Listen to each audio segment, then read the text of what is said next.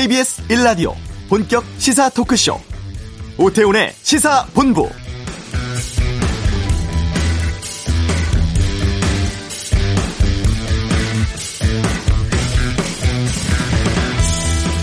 한국을 찾은 토니 블링컨 미 국무장관이 정의용 외교장관과의 회담 전 모두 발언에서 북한 그리고 중국을 향해 강경한 발언을 쏟아냈습니다. 북한의 인권 문제를 정면으로 거론하기도 했고 홍콩, 타이완, 티베트의 인권 문제 등을 거론하면서 중국을 향해 직격탄을 날리기도 했죠. 외교 소식통들은 모두 발언은 보통 일반적인 이야기가 많이 담기기 때문에 사전에 공유하지 않는다면서 블링컨 장관의 발언이 외교부 예상보다 훨씬 더 강경해 보인다고 하고 대북, 대중국 정책의 방향성 등 미국의 분위기가 이번 발언에서 드러난 것이라고 분석하고 있는데요. 상견례 성격의 일반적인 언급을 할 거라는 예상과는 달리 강경 발언 쏟아낸 미국의 속내가 무엇일지 궁금합니다. 오태훈의 시사본부 잠시 이슈에서 오전에 또 있었죠. 한미 외교 국방장관 회담 내용 또 미국의 대북 정책 방향 등에 대해서 전문가와 함께 심층 분석해보는 시간 준비하겠습니다. 미국 애틀랜타에서 총격 사건 발생해서 한인들이 숨지는 사건이 있었습니다. 현지 연결해 알아보죠. 2부 각설하고 한명숙 전 총리 재판 위증 교사 의혹 관련한 수사 지휘권 발동, 박원순 시장 성폭력 피해자 기자회견 등에 대해서 의견 듣겠습니다. 오태훈의 시사본부 지금 시작합니다.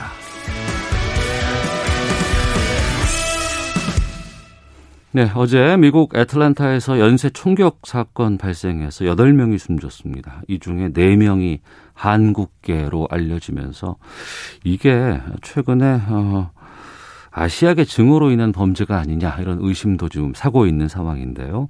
애틀랜타 현지 연결해서 좀 알아보겠습니다. 미국 한인 뉴스 포털 애틀랜타 K의 이상현 대표 연결하겠습니다. 안녕하십니까? 예, 안녕하세요. 예, 많이 놀라셨죠? 예, 모든 한인들이 다 놀란 상태입니다. 예, 용의자가 그 애틀랜타 체로키라는 지역에서 총기를 난사했다고요? 좀 설명해 주시죠. 예, 애틀랜타에서 동쪽으로 한 30마일 정도 떨어져 있는 체로키 카운티 에코스시라는 곳에서 영스 에이시안 마사지라는 업소에서 우선 총기를 난사하고요. 어제 이곳 시간으로 어제 오후 4시 50분이었죠. 4명이 그곳에서 숨졌습니다. 예.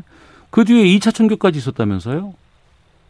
네. 그리고 30마일을 더 달려서 애틀랜타 시내로 진입해서요. 피드먼트 거리에 있는 두 곳의 스파에서 골드 스파와 아로마 세라피 스파라는 곳에서 다시 또 총기를 난사해서 그곳에서도 4명을 살해했습니다. 그 이후에 뭐 추가적인 피해 같은 건 없었습니까, 그러면? 네, 뭐, 부상을 입었던 분이 병원에서 사망해서 7명이었던 사망자가 8명으로 늘긴 했지만 그 이후에 추가 사망자, 또 사상자는 나오지 않은 상태입니다. 네. 희생자 가운데 4명이 한국계 여성이라고 하는데 신원이 좀 밝혀졌습니까? 네. 4명 중에 2명은 70대 여성으로 밝혀졌고요. 나머지 1명은 60대, 또 나머지 1명은 50대, 그래서 다 50대 이상인 것으로 나와 있고요. 모두 여성입니다. 예. 이 총기 사건이 발생한 지역이 뭐 마사지 업소가 밀집한 지역이라고 하던데 이게 어떤 곳이에요? 아, 한인 마사지 업소만 한 8곳이 있고요. 예. 모두 다 한인들이 운영하고 있고 한인 종업원들이 그곳에서 이제 마사지 등 이제 서비스를 하고 있고요. 또 주변에는 뭐 술집이라든지 그런 유흥 또 향락 업소들이 집중적으로 모여 있는 곳입니다. 뭐 예를 쉽게 말하자면 밤에 가면은 이제 빨간 등이 켜져 있는 그런 지역이라고 보시면 될 것 같습니다. 예. 그러니까 범인이 21살의 백인 로버트 아론 롱이라는 사람이고 잡혔는데 아버지가 신고를 했다고요? 예, 3시간 만에 플로리다도 향하다가 아틀란타에서 150마일 남쪽으로 떨어진 크리스 카운티라는 데서 검거가 됐는데요. 네. 아버지가 용의자가 타고 다니는 현대 투싼 차량에 GPS 추적 장치를 달았고요. 또 그 추적 장치가 있다는 것을 수배령이 떨어진 직후 또 보안관실에 신고를 해서 추적 장치를 통해서 바로 검거가 됐습니다. 네, 범행 동기가 밝혀졌습니까? 어떻습니까? 네, 뭐 지금까지 나온 결과로는 성중독에 의해서 그것을 끊기 위해서 뭐 자기가 다니던 업소였던 그 마사지 업소들을 습격했다 그리고 그래서 총기를 난사해서 이 중독을 끊으려 했다라는 그런 자기 주장을 내놨는데요. 네. 아직 수사가 진행되고 있는 상황이어서 최종 결과가 나올까가 기다려야 될 것 같습니다. 네, 성중독 이렇게 말씀해 주셨는데 과거에 이 용의자가 이런 치료를 받았다는 증언도 나왔다면서요? 네, 뭐 동료가 CNN 인터뷰를 통해서 6개월 동안 같이 입원을 했었다라고 이제 얘기를 했었는데요. 그곳에서도 이제 뭐 재활을 하면서 이 성중독을 씻기 위해서 노력하다가 결국 씻지 못하고 다시 뭐 방문을 했다 그런 얘기가 그런 증언이 지금 또 CNN 등 언론에 소개가 됐습니다. 네. 그런데 이제 많이들 궁금해하시는 게 지금 미국 상황이 코로나 때문에 너무 좋지 않고 특히 이제 또 아시아계를 향한 코로나 관련한 증오라든가 이런 범죄들이 계속되고 있다고 지금 보도들 나오고 있습니다. 미국 대통령조차도 이 부분에 대해서 언급한 사례가 있기 때문에 이번에 이게 또 아시아계 증오범죄가 아니냐 이런 질문들 많이 나오고 있고 이 범인의 SNS에서도 이런 반중국 감정을 드러내는 글도 찾아냈다고는 하는데 어떻게 보세요? 예, 뭐 혐오범죄라고 할 경우 또 형량이 높아질 수도 있고요. 예. 또 아시아계 대상이라는 범죄 아니라고 대답했다는 것만으로 혐오범죄가 아니라고 지금 단정 지을 수 없는 상태이고요. 또 SNS에 그런 글을 썼다는 것을 확실하기 때문에 감추려고 했다는 분석도 있고 형량을 낮추기 위한 또 고의적인 범행 동기 은폐라는 그런 분석도 나오고 있는 상황이 맞습니다. 네, 미국에서 정말 이 아시아계 증오가 확산되고 있는 상황인지도 궁금하고 이런 현상이 왜 있다고 보십니까? 네, 뭐 지금까지 그런 뭐 아시아계를 대상으로 한 폭언이라든지 폭행이라든지 없지는 않았습니다. 하지만 네, 예. 이 코로나 팬데믹이 터지고 나서 이 중국 바이러스라고 부르는 이 트럼프 대통령의 그런 수사법 또 이런 중국에 대한 반감 또 이런 사망자들이 다 중국 때문에 나왔다라는 그런 잘못된 인식 때문에 중국을 넘어서 이제 모든 아시아계로 이런 분노가 좀 확산이 됐고요. 네. 무엇보다 이제 선거를 패배하면서 이제 트럼프 대통령이 물러나게 되고 백인 우월주의의 생각을 갖고 있는 그런 의식을 갖고 있는 사람들이 그러한 분노, 이 패배에 대한 분노와 좌절감을 아마 이 아시아계들에게 표출하고 있는 것이 아니냐 그런 분석들이 현재에서 나오고 있습니다. 예, 그 백인 우월주의라는 게 미국 사회에서 상당히 오랫동안 이어져 온 부분들이 좀 있었고요. 근데 지금 이 주변에 계신 한인분들도 좀 걱정이 많으실 것 같습니다만 또 코로나19라는 특수성이 겹쳐 있어서 더욱더 좀 난감한 상황인데 지금 과거와 좀 비교해보면 어떤 상황이에요? 예, 뭐 엎친 데 덮친 격이라고 볼 수 있죠. 코로나 때문에 이 뭐 경제이고 무슨 또 이런 정신적인 스트레스까지 받고 있는 상황에서 그런 미국인들이 있는 정신적 스트레스에 백인 우월주의자들이 겹쳐지면서 그것이 이제 뭐 미국에서는 가장 힘없는 인종이라고 할 수 있죠. 뭐 얼마 전까지 BLM에서 이제 흑인 생명도 소중하다라는 그런 운동까지 벌어지고 그런 인식은 높아졌지만 아직 아시아계에 대한 보호는 지금 미비한 상태입니다. 네. 그래서 이런 아시아계 인종을 통해서 이런 그 빈틈을 노리고 이런 인종적인 분노가 향하고 있고요. 뭐 주변에서 이런 분위기가 늘어났다는 것은 저도 비롯해서 뭐 한이들이 많이 느낄 수 있고 모두 조심하는 분위기가 좀 안타깝습니다. 예, 조심하는 분위기까지도 겪어야 되는가 싶기도 한데 이게 단순히 일부에서 벌어지는 뭐 특정 세력의 그냥 이런 현상으로 봐야 할 것인지 아니다 이건 미국 정부가 나서서라도 이런 인종차별에 대해서는 적극적으로 대응을 해야 한다라는 목소리도 좀 있는 것 같은데 상당히 좀 이번 사건에 대해서 좀 심각하게 좀 현지에서는 보고 있습니까? 네, 뭐 이것이 그냥 놔둬서 없어질 문제는 아니고요. 예. 이런 인식이라든지 그동안에 쌓여왔던 분노들을 사회적으로 해결하지 않고서는 지금 이 상황이 해결되지는 않을 것으로 보고 있습니다. 그래서 바이든 대통령을 비롯해서 의회까지 나서 뭐 내일 청문회가 열리는데요. 네네. 이런 분위기를 통해서 관련 법률도 제정하고요. 사회적인 분위기를 좀 조성해 나갈 필요가 있다는 생각은 하고 있습니다. 아, 그렇군요. 알겠습니다. 또 새로운 국면이 좀 전개된다거나 아니면 수사 상황 좀 나오는 곳 있으면 저희가 또 연락 좀 드려보도록 하겠습니다. 오늘 말씀 고맙습니다. 네네. 네, 감사합니다. 예, 자 미국 애틀란타 K의 이상현 대표 연결해서 이번 총격 사건 상황 좀 살펴봤습니다. 자, 이 시각 교통 상황 살펴보고요. 헤드라인 뉴스 듣고 돌아오도록 하겠습니다. 교통정보센터의 이현 리포터입니다. 네, 오늘도 봄맞이 도로 정비 작업이 한창입니다. 곳곳에서 사고도 많이 나고 있는데요. 포근한 봄 날씨에 집중력 잃지 않도록 조심하시기 바랍니다. 부산 울산고속도로 부산 쪽은 해운대 터널에서 사고 처리하고 있습니다. 1차로와 2차로가 막혀 있고 2km 구간 정체입니다. 호남고속도로 순천 쪽은 작업 여파를 받는 구간입니다. 김제에서 금산사 쪽으로 작업을 하면서 이렇게 많이 밀리고 있습니다. 중부 내륙고속도로 창원 쪽은 문경 휴게소 부근 3km 구간 정체가 작업 때문이고요. 반대 양평 쪽은 괴산 부근 작업 때문에 2km 구간에서 영향을 받습니다.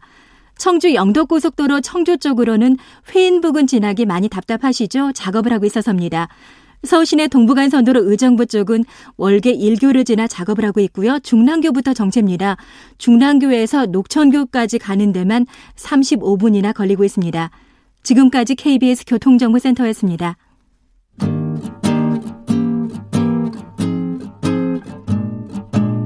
KBS 1라디오 오태훈의 시사본부, 여러분의 참여로 더욱 풍성해집니다.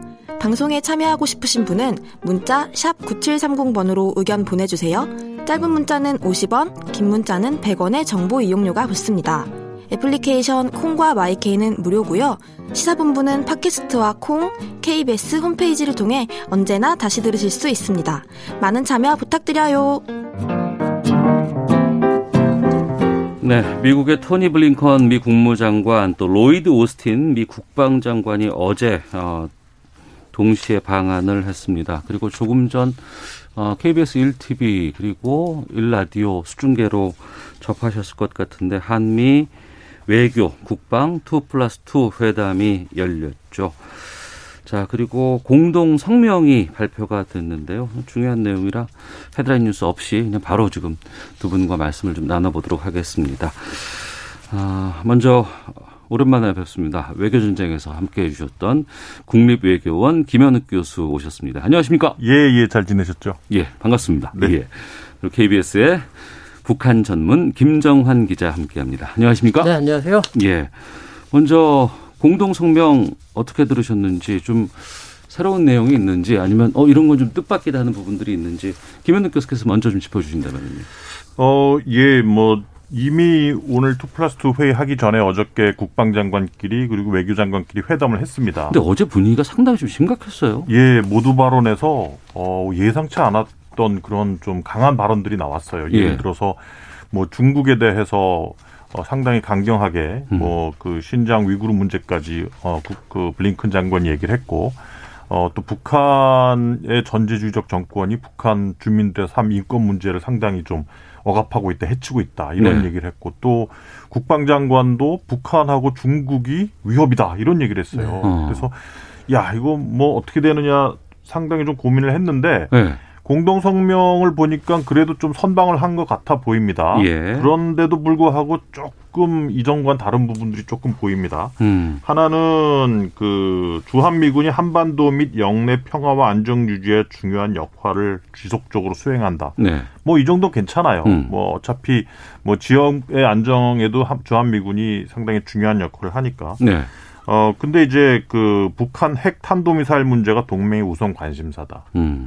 뭐 이것도 괜찮습니다. 왜냐하면 그 다음에 뭐 한미 간 완전한 조율된 대북 전략하에 대북 정책이 이루어져야 된다, 이렇게 얘기를 했기 때문에. 그리고 한미일 3국 협력을 강조를 했고, 또 소위 우리가 우려했던 뭐 쿼드 부분이라든지 인도태평양 전략 관련된 부분은 이미 합의했던 부분, 즉 신남방 정책과의 뭐 협력, 연계 협력을 강화를 했어요. 그래서 뭐 어떻게 보면은 조금 우려되는 부분들이 있긴 하지만 그래도 어느 정도 공동 성명 내용은 한미 간에 잘 조율해서 좀 두드러진 그러한 뉘앙스를 좀 많이 죽이고 좀 부드럽게 만들지 않았는가, 이렇게 생각을 합니다. 어제보다는 수위가 좀 안정이 됐다, 이렇게 좀 보시는 것 같은데 김정환 기자께서는 어떻게 보셨어요? 뭐 김 교수님 굉장히 잘 정리를 해주셨고, 저는 조금 다른 측면을, 그게 무슨 말씀이냐면 공동 성명 자체도 중요하지만 바이든 행정부 출범 이후의 흐름 속에서 지금 봐야 되는데, 가깝게는 지난주 후반에 쿼드, 그러니까 미국, 일본, 호주, 인도 4개국 정상회의가 있었고, 그리고 며칠 전에 이제 미일 2+2 회담이 있었고, 그 맥락에서 볼 때 우리가 상당히 조금 어려운 상황에 좀 진입할 수 있다라는 느낌이 좀 듭니다. 그리고 미국의 최대 관심사는 역시 중국이다. 라는 걸 확인을 했다. 이게 굉장히 중요해 보입니다. 예. 그럼 뒤에 조금 더 말씀드리겠지만 공동성명만 봐도 지금 2020년 지난해 11월에 강경화 당시 외교부 장관, 당시 폼페이오 국무장관이 이제 또 만나서 회담을 했는데 그때 봐도 조금 차이가 있습니다. 이번에 보면은. 그 당시와 비교해 보면 이번 오늘 공동성명은 한미 동맹이 한반도와 인도태평양 지역의 평화 안보 번영의 핵심 축이다. 이걸 아예 서문에 명기를 했습니다. 사실 이제 인도태평양 하면 이게 중국이거든요. 자, 그런데 아까 말씀드린 지난해 11월 회담에서는 인도태평양 언급이 전혀 없었고 그냥 한미 관계의 발전 그리고 한반도 평화 프로세스 진전을 위한 노력을 지속한다. 이렇게 돼 있습니다. 네. 자, 그리고 오늘 공동성명에서 교수님 말씀하신 대로 북한 핵 탄도미사일 문제 이거를 또 강조는 했는데 이 우리 정부가 추진하고 있는 한반도 평화 프로세스에 대한 언급이 없어요. 이 부분은 저는 굉장히 난처할 수 있다. 나중에 우리가 이제 해석의 영역에 들어가서 상당히 난처할 수 있다. 이렇게 생각이 들고 그리고 그러니까 미국과 한국의 관심사가 좀 다른 거죠. 우리는 북한 핵 문제, 탄도미사일을 포함한 평화체제 구축이 중요하고 미국은 그걸 무시하는 건 아니지만 중국이 최대 관심사고 이런 간극이 지금 확인됐다 볼 수 있고 그리고 지난달에 정의용 신임 외교부 장관이 블링컨 국무장관과 통화를 했을 때 그때 결과 그 자료를 보면 한반도의 완전한 비핵화를 위해서 긴밀히 공조한다 이런 언급이 있는데 이번 공동성명엔 그 언급이 없습니다. 이거를 어떻게 우리가 좀 해석해야 되는지 뭐 뒤에 차츰 더 말씀을 좀 나눠야 될 것 같습니다. 알겠습니다. 바이든 행정부 출범한 이후에 외교 정책이 어떻게 펼 것인지에 대해서 많은 궁금증이 있었고 특히 우리는 아무래도 이제 대북 문제가 가장 중요한 부분이기 때문에요. 근데 지금 서서히 분위기가 어떤 뭐 뉘앙스로 갈 건지 이런 방향들이 좀 생기고 있는 것 같아서 좀 여쭤보겠습니다. 어제 국방장관, 외교장관 회담이 각각 열렸고 오늘은 2+2 회담으로 갔습니다. 대북 정책 어떻게 지금 나오고 있는 거예요, 이게? 뭐 미국 블링컨 장관이 계속 해왔던 얘기들을 보면 일단 쿼드 정상회담이 지난주에 있었어요. 거기에서 나온 공동성명에서 북한의 완전한 비핵화라는 얘기를 썼고 미일 간에 했던 2+2 미팅에서도 그러니까 한미안보협의회죠. 거기에서도 북한의 비핵화라는 얘기를 썼고 그리고 대북 억지력 그리고 압박 이런 쪽으로 상당히 중심을 두는 회의 결과들이 이어졌단 말이에요.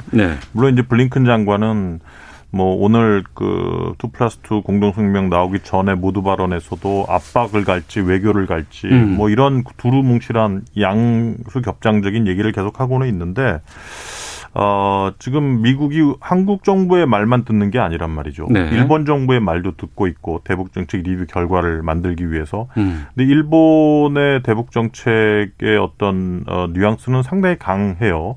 어쨌든 북한을 계속해서 위협으로 보려고 하고 있는 게 사실이고 지금 한국 정부가 주장하고 있는 단계적 핵 협상에도 반대하는 입장이에요. 일본이. 그러니까 1단계 동결로 가서 2단계 비핵화로 간다는 단계적 협상을 하게 되면 결국은 동결해서 제재 완화나 다른 거 북한이 받아먹고 또 이거 비핵화 못한다. 그래서 일본은 반대하는 입장이고 그래서 지금 객관적으로 따져보면은 미국 입장에서는 한국이 더 이쁘겠어요? 일본이 더 이쁘겠어요? 지역 동맹의 중심 국가로 자리매김한 일본이 제가 보기에는 더 미국 입장에서는 더 중요한 동맹일 수밖에 없어요.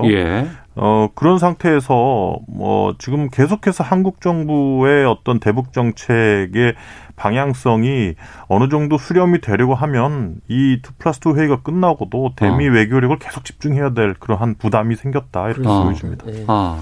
공감하세요? 물론 그 교수님 말씀에 아주 100% 공감하고 근데 한 가지 이 말씀을 좀 드려야겠습니다. 바이든 행정부 이제 출범 전후로 해서 우리 국내에서도 이제 김대중 정부 때 그리고 클린턴 행정부 때 이 좋은 기억이 있기 때문에 우리가 바이든 행정부에게도 그렇게 좀 우리의 입장을 설명을 하면서 미국의 대북 정책을 조금 이쪽으로 좀 옮길 수 있는 거 아니냐 기대가 있었는데 앞서 말씀드렸습니다만 최근의 흐름으로 본다면 그 기대는 지금 상당히 생각보다도 빠르게 조금 사그라드는 게 아니냐라는 좀 걱정이 듭니다. 예. 그리고 이제 북한의 완전한 비핵화란 용어를 좀 쿼드 정상회담에서도 나왔고 미일 2+2 회담에서도 나왔어요. 다행히 오늘 한미 2+2 회담은 안 나왔습니다. 맞았죠. 예. 그게 안 나온 게 그나마 다행인데 이게 북한의 완전한 비핵화라는 게 그리고 이제 블링컨 장관이 자꾸 이제 북한 인권 얘기를 하고 있는데 이거는 북한을 굉장히 자극하면서 이제 건드리는 사안일 수밖에 없거든요. 싱가포르 북미 그 정상회담 그 공동성명에 보면 이제 한반도의 완전한 비핵화라고 했는데 네. 지금 바이든 행정부가 물론 단독으로 밝힌 건 아니지만 쿼드 정상회담 미일 2+2에서는 이제 북한의 완전한 비핵화 이거를 지금 얘기를 하고 있고 인권을 얘기하고 있는데 자 이게 지금 북한을 분명히 자극할 거라는 걸 알면서도 이렇게 네. 얘기를 하는 이유가 뭘까? 이제 이 부분에 좀 초점을 우리가 굉장히 좀 잘 맞춰야 된다라는 생각이 알겠습니다. 들고요. 예. 그리고 지금 이제 뭐 성김 그 동아태 차관보가 수주 안에 대북 정책이 지금 완성될 거다 이렇게 밝혔습니다. 그런데 대북 정책이 사실 아직 완성이 안 됐는데 동북아 일본과 한국에 왔거든요. 예예. 이 부분도 조금 어떻게 보면 이게 사실은 이번 순방 두 나라를 먼저 찾은 유럽이 아닙니다. 네네. 중동도 아니고. 이유는 역시 중국이다. 네네. 미국 입장에서는. 그렇게 본다면 앞서도 말씀드렸지만 한국 정부가 우리가 갖고 있는 우리의 핵심 이익과 미국 바이든 행정부가 생각하는 미국의 최대 관심사 핵심 이익은 차이가 있을 수 있고 그걸 어떻게 좀 잘 조율하느냐. 여기에 정말 중요한 핵심이 있는 것 같습니다. 그러니까 중국에 집중하다 보니 미국이 북한이라든가 또 남북 간의 관계라든가 이런 부분에 대해서는 좀 소홀히 하거나 아니면은 좀 이전과 우리가 또 예상했던 기대와는 달리 가고 있다. 이렇게 이해를 좀 할 수밖에 없을 것 같은데요. 그러니까 뭐 김정환 기자님께서 저 좋은 부분들을 지목을 해 주셨는데 이 한반도의 완전한 비핵화라는 부분. 예. 한반도의 완전한 비핵화라는 거는 뭘 지금 그 2+2 기자회견 할 때 정용 장관님께서 뭐라고 말씀하셨냐면 이미 한국은 이미 다 비핵화했다. 북한만 비핵화하면 되기 때문에 한반도 비핵화를 쓴다는 게 뭐가 잘못이냐. 우린 자신감이 있다. 이런 얘기를 하셨어요. 대북을 얘기하거나 아니면 한반도를 얘기하면 굳이 그 큰 차이가 있는 건 아니다. 예. 근데 미국의 입장에서 생각을 해볼 때 한반도의 비핵화라는 거는 남한에서 한국에서 지금 배치돼 있는 뭐 주한미군 철수라든지 연합훈련 중단이라든지 전략무기 철수 이런 게 다 포함이 될 수 있거든요. 네.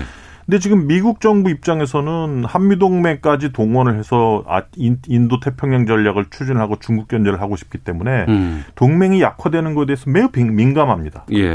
그러니까 지금 북한의 비핵화를 추진하기 위해서 미국 바이든 정부가 내놓을 수 있는 카드는 제재 완화밖에 없어요. 그러니까 트럼프가 약속했던 한반도의 비핵화, 그걸 위해서 무슨 뭐 연합훈련을 중단을 한다는 이럴 의지가 전혀 없는 정부예요. 예. 그렇기 때문에 한반도의 비핵화라는 말보다는 북한 비핵화라는 말을 계속 썼던 것이고 지금 계속해서 북한은 거기에 대해서 지금 불만을 내놓고 있는 거 아니에요? 적대시 정책 자꾸 철회하라는데 왜 철회 안 하고 있느냐. 네? 그러니까 왜 제재만 가지고 우리를 상대하려고 하느냐. 그런 이견이 자꾸 생기고 있는 상황이라 참 이게 그렇게 쉽지는 않다 지금 그렇게 보입니다. 김정은 기자. 네. 그 최근에 바이든 행정부가 2월부터 계속해서 북한과의 접촉을 시도했었고, 그런데 북한이 거기다가는 계속 무응답을 일관을 했다. 이런 언론들의 보도가 있었는데 지금 최선희 북한 외무성이 이거 확인한 좀 보도들도 좀 꽤 나오고 있거든요. 이거 그렇죠. 어떻게 되는 거예요, 이거는? 일단 북한이 왜 그 접촉이 응하지 않았을까? 또 미국은 왜 그걸 또 공개했을까? 이런 부분을 조금 살펴볼 필요가 있는데 북한으로서는 뭐 지금 대북 정책 아직 다 하지도 않았는데 굳이 만나서 뭘 할 얘기가 있겠냐? 뭐 이런 것도 있었을 거고요. 네. 또 하나는 사실 트럼프 대통령 때는 두 번의 정상회담, 한 번의 정상 상봉을 했습니다. 네. 이른바 탑다운.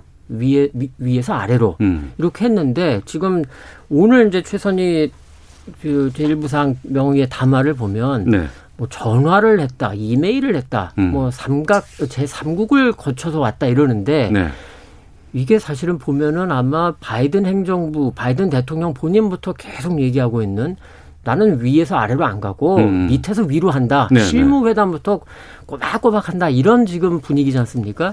근데 지금 미국이 접촉을 제안한 거는 아마 그 수준일 거거든요.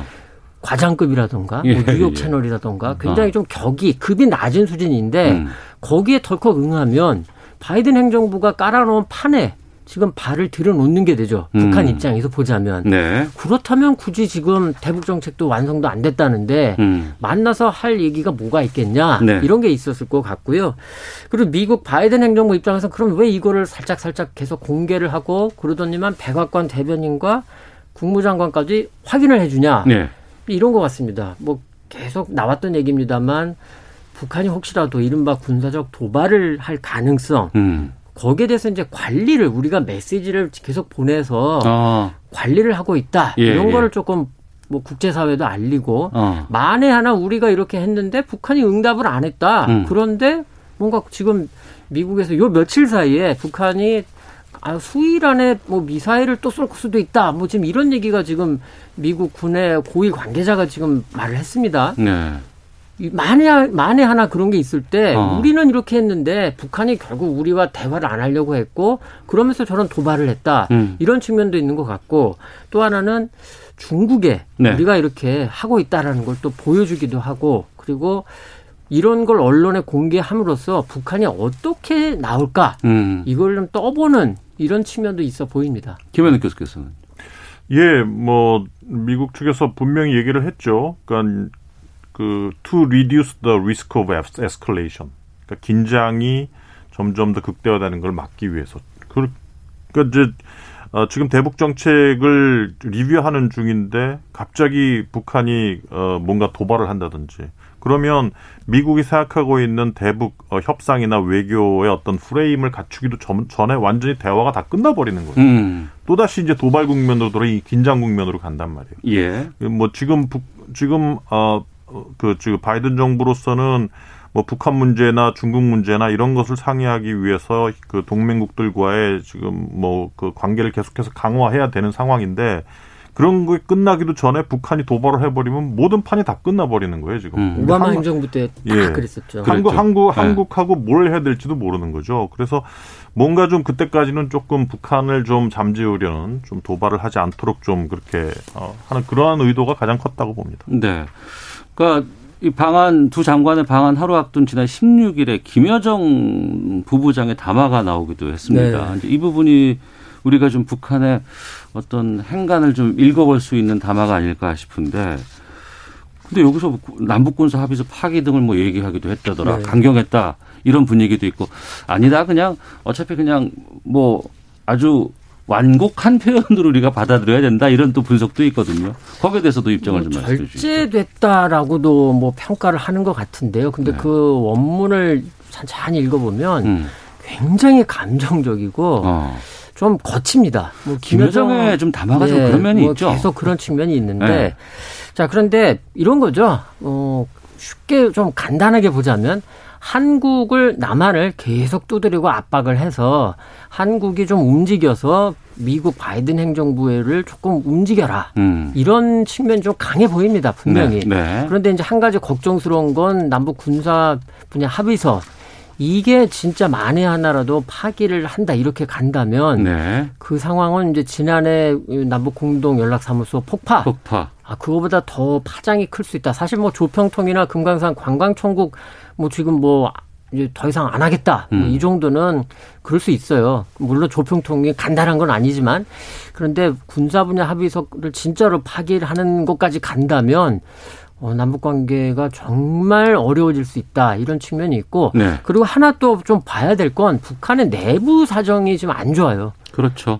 올해 들어서 이제 8차 당대회를 시작으로 해서 경제를 어떻게든 해보려고 했는데 지금 계속 안 되니까 내부를 굉장히 쪼고 있는 상황인데 불만이 커질 수밖에 없죠. 네. 그런 관점에서 보면 사실은 또 내부의 어떤 불만을 외부로 좀 왜냐하면 김여정 부부장의 담화를 노동신문에 그날 바로 실었거든요. 그 이전에 김여정 부부장의 주요 담화를 물론 실은 적도 있지만 안 실은 적도 있는데 이번엔 바로 실었어요. 또 노동신문 이면에. 그렇게 보면 내부의 어떤 긴장감을 일으키면서 주민들의 불만 이거를 조금 외부로 돌리려는 그런 정치적 내부 효과도 있을 수 있겠다 싶습니다. 그러면 바이든 정부의 대북 정책 방향이 이번 외교 국방 2+2 회담에서 어찌됐건 간에 드러난 거 아니에요? 원론적인 부분이라고 하더라도 북한이 어떻게 반응할 거로 전망하세요?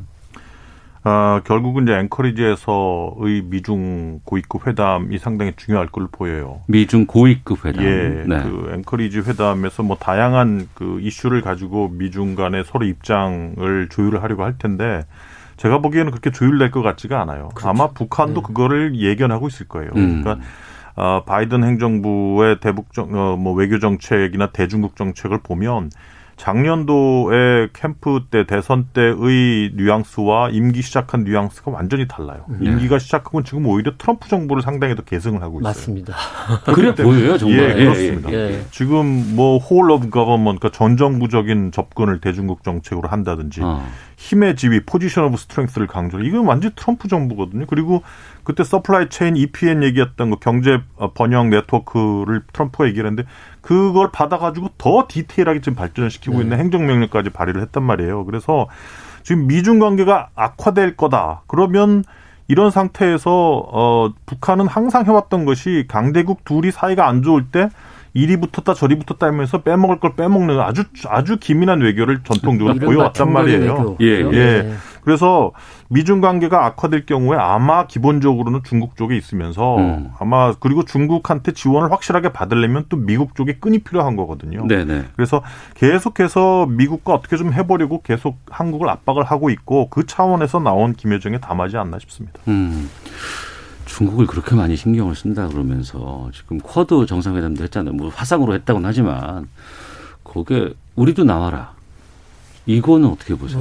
어느 시점에는 그리고 사실 뭐 공식적으로야 지금 오늘 기자회견에서도 질문도 있었고 정의용 외교는 논의 없었다라고 말씀을 하셨지만 이미 언질은 충분히 다 나올 대로 다 나왔다. 근데 그렇게 보입니다. 근데 이제 중요한 건 교수님도 말씀하셨지만 미중 관계가 안 좋은데 북한 핵 문제, 한반도 문제가 정말 잘 풀 수 있겠냐 이런 거죠. 그러니까 미중이 뭐 기후 위기라든가 코로나19는 협력을 한다, 글로벌 사안은 협력을 한다라고 했는데 미중이 얘기를 하고 있는 걸 보면 북한 문제가 없습니다.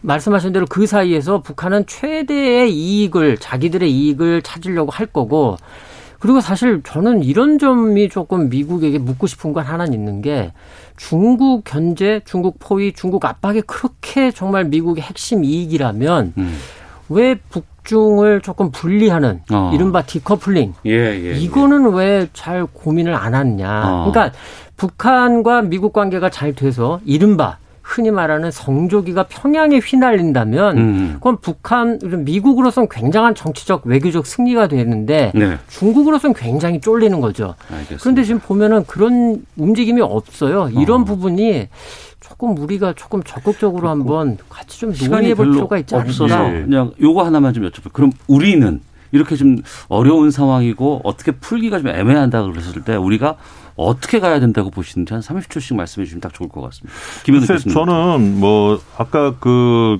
끝나고 기자회견 할 때 보니까 쿼드에 대해서 블링컨 장관은 이거는 인포멀한 모임이다. 그러니까 상당히 그 딱딱한 모임이 아니다. 네. 그리고 쿼드에 한국이 들어가는 거에 대해서는 지속적으로 협력하는 중이다. 이렇게 얘기를 했어요.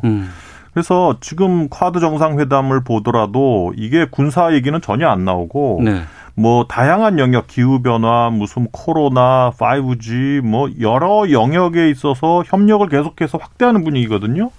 그래서 저는 한국 정부가 중국이 매우 껄끄러워하는 분야 예를 들어서 군사협력은 뭐 확실하게 우리가 제껴주더라도 이미 신남방 정책하고 협력을 하지 않았습니까? 그래서 그런 나머지 분야들에 대해서 쿼드 협력이라든지 이런 건 하고 거기에 대해서 뭔가 미국에게 대북 정책을 좀 요구할 건 요구하자 이렇게 보입니다. 김정환 기자님. 지금 우리 한국 정부는 3중고입니다. 남북관계 어렵죠.